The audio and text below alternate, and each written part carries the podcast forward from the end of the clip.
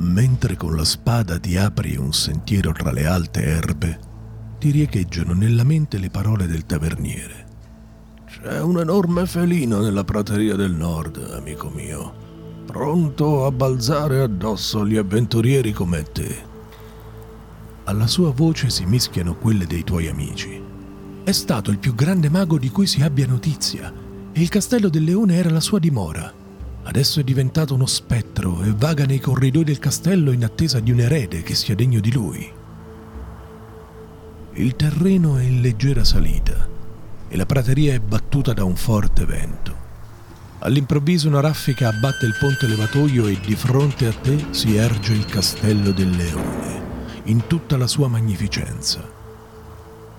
Grandi e magnifici tesori attendono coloro che avranno il coraggio di entrarvi, attento agli uomini bestia. Queste voci continuano a riecheggiarti nella mente. Avrai il coraggio di affrontare il castello e lo spettro che in esso dimora? Puoi permetterti di farlo? A queste domande dovrai dare una risposta in questa avventura in solitario.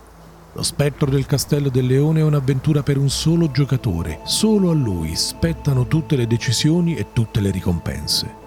Un intero castello e i suoi cortili sono là di fronte ed aspettano solo di essere esplorati. Il modulo comprende inoltre un dettagliato sistema per la risoluzione dei combattimenti per il gioco in solitario. Benvenuti avventurieri e avventurieri ad una nuova puntata di Hell Games.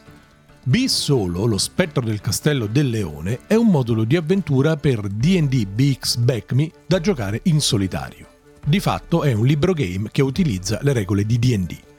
È stato scritto da Merle Rasmussen e pubblicato nel maggio del 1984.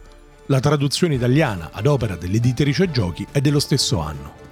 Rasmussen è stato in forze alla TSR solo per due anni, nei quali però ci ha lasciato alcuni grandi classici, tra cui X6, Quagmire, e l'avventura in solitario di livello expert X Solo, L'oro di Latan, anch'esse pubblicate nel 1984. In quell'anno, infatti, la linea di avventure BX Back Me era ormai giunta ad un discreto grado di maturità, in particolare grazie alla pubblicazione di B6, The Veiled Society, che offriva um, uno sguardo innovativo su una delle città principali di Mistara. E nel contempo la TSR aveva avviato una nuova linea di moduli in solitario con X Solo, l'oro di Latan. La casa editrice decise quindi di premere l'acceleratore su questa nuova linea di pubblicazioni. Non dimentichiamo che stiamo parlando degli anni in cui i libro game facevano furore praticamente in tutto il mondo e chiese quindi a Rasmussen di scrivere un'avventura solo anche per il livello basic. Parallelamente, la TSR diede vita anche ad una serie piuttosto fortunata di libro game con regole diverse da quelle di DD che vide la luce nel 1985 col primo numero, I prigionieri di Pax Tarkas, e che venne tradotta anche nel nostro paese. Mentre la scrittura dell'oro di Latan era risultata parecchio complessa per l'autore, soprattutto per l'adattamento delle regole expert a un libro game, il fantasma del castello del leone appare più semplice e lineare a partire dalla trama l'incursione per l'appunto in un castello. I paragrafi numerati sono suddivisi in due sezioni, una dedicata alle aree del cortile e delle zone periferiche e un'altra che invece riguarda le sale interne del castello stesso. Questo modulo è caratterizzato da una forte interattività.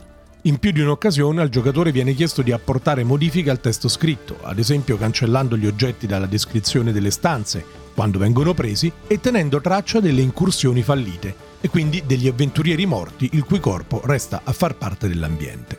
Il combattimento è praticamente lo stesso contemplato nella scatola rossa, con in più alcune tabelle di supporto per i giocatori.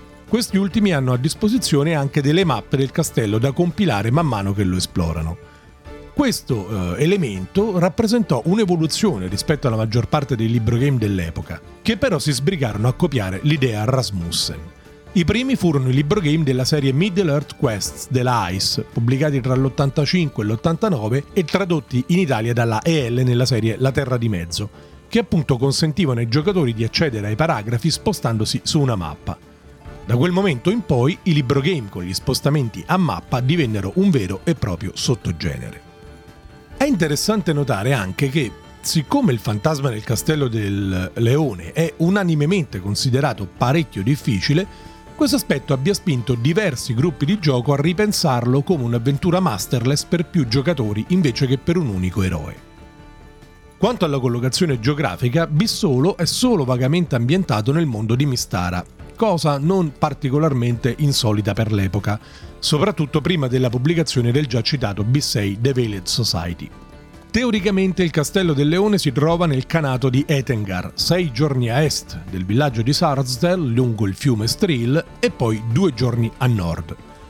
Questa indicazione lo colloca da qualche parte nel Mar d'Erba, ma nelle mappe dell'Atlante di Etengar, pubblicato nell'89, non c'è traccia né del Castello del Leone né del villaggio di Sarsdale, che quindi fanno la loro comparsa solo ed esclusivamente in Bissolo.